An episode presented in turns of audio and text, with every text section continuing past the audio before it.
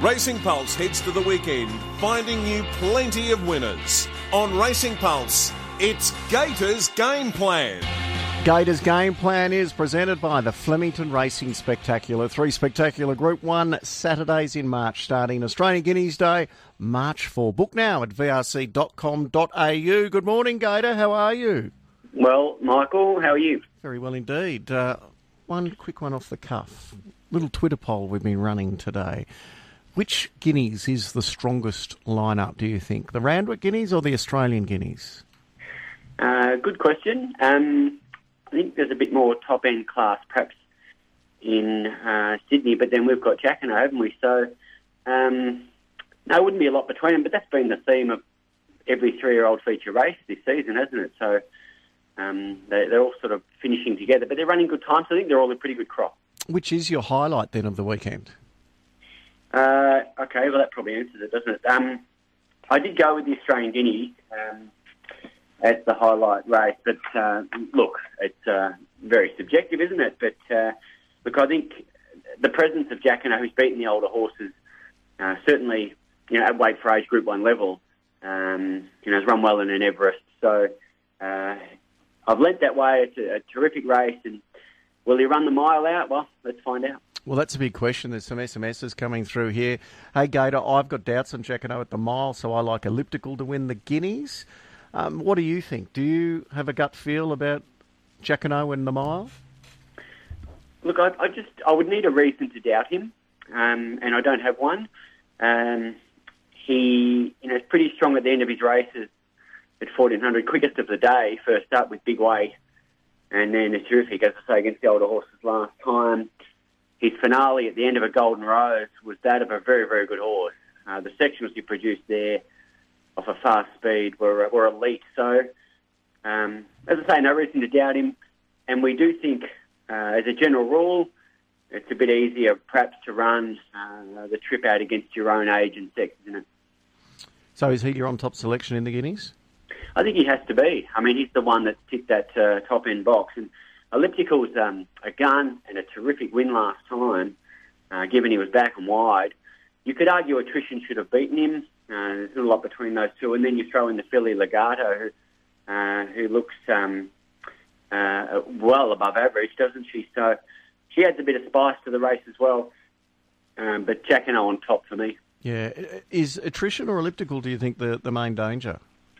Well, I've got Attrition second, Elliptical third, but there was, you know, a split inch between them. I mean, I can't have them equal second, but, you know, for the sake of this, perhaps Attrition has a fraction more upside. But we're really, as I say, splitting hairs there. Who's your key runner of the weekend? Look, I think it's Imperatriz. I think she is an absolute superstar. I mean, I went back and watched that win. I saw it live on Sky One, and I thought, my goodness, what the hell is this thing? It's just beaten Levante by 6. Levante comes out, wins Group 1, beating La Creek. La Creek was the hot favourite for the Empire Rose down here, remember? She ran well, didn't win it. But Levante was first home in the outside division in a new market. So, no slouch. She made an absolute mess of him. Look, her last 6 runs on dry tracks, she's won by an aggregate of 16 lengths. If she's not a superstar, I don't know what one is. We were just talking to McGearin about how much she's been smashed. She's into $1.90 now. Yeah, and when the markets first went up, she was second favourite to Artorias, and I thought, okay, I should have a go at that, and should have, clearly. What's your long division race this weekend? Look, it's probably the Challenge Stakes. It's got a few dimensions to it at the best of times, and now we're throwing in a couple of elite three-year-olds, again, Giga Kick and Everest Winner, Passive-aggressive, who's obviously not three anymore, but... she's coming from left field as well, and a real up-and-comer. Look what Remarque did first up, not only with weight, but on the clock. And we touched on it in our review. He just raced better. He raced tractably. I haven't seen that from him. And he ran the time. And what do we do with Eduardo? Now a rising 10-year-old. His last 2 runs below his best. So is he heading towards the Nature Strip D-Day sort of territory? But he's got all the runs on the board. They have to take the throne off him. But I think it makes for an enthralling race and a tough race for punters to dissect before it starts. Who did you side with? I went with Giga Kick. Look, I didn't tip him in the Everest. I didn't think he could win it. And then I thought, Nature Strip will beat him in the VRC Classic, and he did. But Giga Kick ran every bit as well as him without much luck, and his immaturity was pretty costly. He went better than Lofty Strike, who's been brilliant since against older horses. Trialled well. I'm a believer now. So Giga Kick on top. I think Remarque's a big danger and over the odds. Eduardo goes in everything, and Passive-aggressive for that early quaddie. I think they're the four winning hopes. The D-Day horses, actually, Espiona wasn't D-Day, was she? She should have been. She was beyond D-Day, but she ended up winning last week. Who's your D-Day horse this week? Yeah, she was up to K or L, I think. Look, I'm going with Kettle Hill. He's copped a bit of stick in Sydney, but look, in fairness, hasn't had much go right. Chopped out at a key stage last time, wide, no cover before that. It's not the horse's fault. They want to start at favourite up there.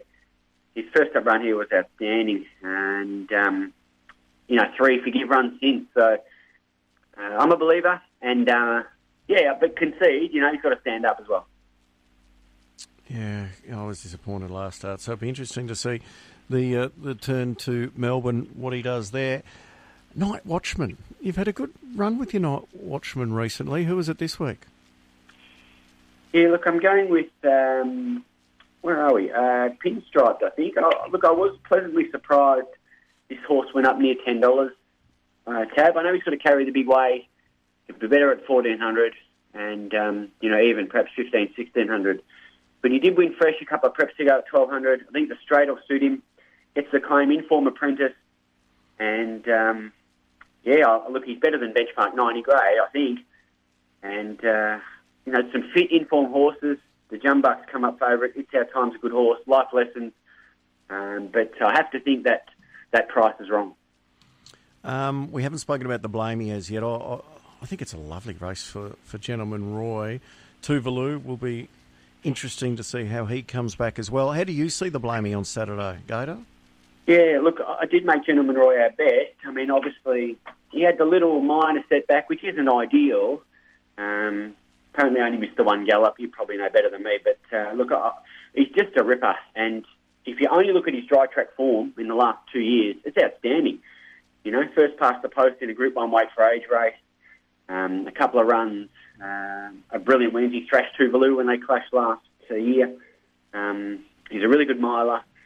So he'll get the dry track. He'll go forward. He'll be out of harm's way. He can take a sit on Tuvalu or lead outright. He can run speed. He run time from the front. So made him the best for the day, Gentleman Roy. So Gentleman Roy is best of the day. There's a few SMSs coming through as well. Hey, Gator, who do you like in the English sprint? Have you got much of a form handle on Opal Ridge v. the Victorians? Yeah, we do. I think she's really smart, and I loved her trial. I'm a big fan. She was my second pick. I'll tell you what, I've been drawn into to one at a big price, and his name is Sebenak. He returned gelded, matched motors with Remarque, who were giving a live hope in a Group 2 race, and then he was a sneaky gem of a run last week home, 10.92. He was the quickest of any horse all day outside of the Oakley plate, and he's drawn out to sit off him and swoop home. But to answer the Opal Ridge question, she measures up for sure. She ran well against the elite fillies off a wide run in a Silver Shadow, then beat Pericles. You saw what Pericles did last week here, so she's the danger. Happy to back them both. Hey, Gator, how do you think He's a Shocker will run on Saturday? Look, I think he'll run well. I mean, look, you have to take that last run at face value, and he's proven fresh. Form around him last campaign's terrific, and then into a Group 1 weight for age race. So he's trialled well. They didn't miss him in the market. I thought he'd be double figures, but I've got him, I think, fifth top rated. Hey, Gator, Johnny McArdle seems to have the key to Tycoon Hummer. Autumn horse, dry track, 1,000 metres fresh, big odds, and has beaten Kalos. Meets him better at the weights. That's from the form doctor. What do you think? Yeah, no, it's a good case, isn't it? I mean, I often look at relative weights as a key point from when they've clashed in the past, and I think it's one of the many pieces to the puzzle, and she was terrific winning last time. She ran the time to back it up too, so again, I have to take the win at face value. I've got a gut feeling on Kellock. He might be a length better with the jar out of the track, but look, he did trial well, Kellock. Who do you like in the Randwick Guineas, Gator? Look, I'd have to tip off Cabin because I think it was clearly a forgive run last time. All he proved with that defeat is that he's not 5 lengths better than him. You know, if any of those horses had the run he had, they wouldn't have won. And I doubt they would have beaten only 2.3 lengths either. So that's the way I'm reading the race. He's drawn a bit awkwardly again, but Randwick, it's not necessarily a disaster as long as they're safe for one run and get a bit of cover. Do you give Solcombe another chance on Saturday in the Randwick City Stakes?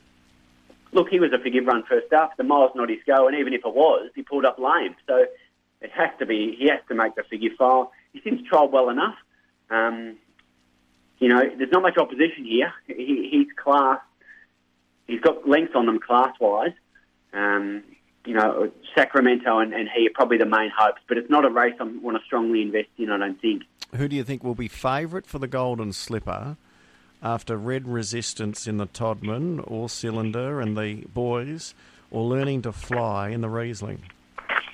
Well, I don't know the answer to that question. I've tipped them both, so I'm sort of hoping they both win. I guess what it'll come down to who wins more impressively, who runs better time, and then the markets will adjust to that. So, look, they both look like they'll be strong at 1,200. They both look to have tremendous upside, and the form behind them keeps stacking up. But, you know, the Colts did run 1, 2, 3, 4 in the Blue Diamond, if that helps you. Yeah, I'm not sure who's top seed yet, but tip them both on Saturday, spoiler alert. All right, time for the world-famous parlay. And you didn't have much luck last week, Gator. Steel City still hasn't got out. God knows what she would have done. And as for, what was the die horse again? Cool Die. Cool Die. Well, it should have probably won as well. Yeah, and Pericles won well. So, look, we're not far away, but that's the nature of parlay betting, isn't it? You need all your dominoes to fall. They all have to win this week because it's a parlay 3. And the horses are all at Randwick. Race 5, Economics, trialled really well. Race 7, Imperatriz, we've touched on her. And race 9, a girl called Roots, who was terrific first half. So there are 3. I think it was around $10 that all up when I last looked on the tab app. Give it strength, Gator. Enjoy your weekend. We'll listen to you on Saturday morning. Can't wait. Thanks, mate.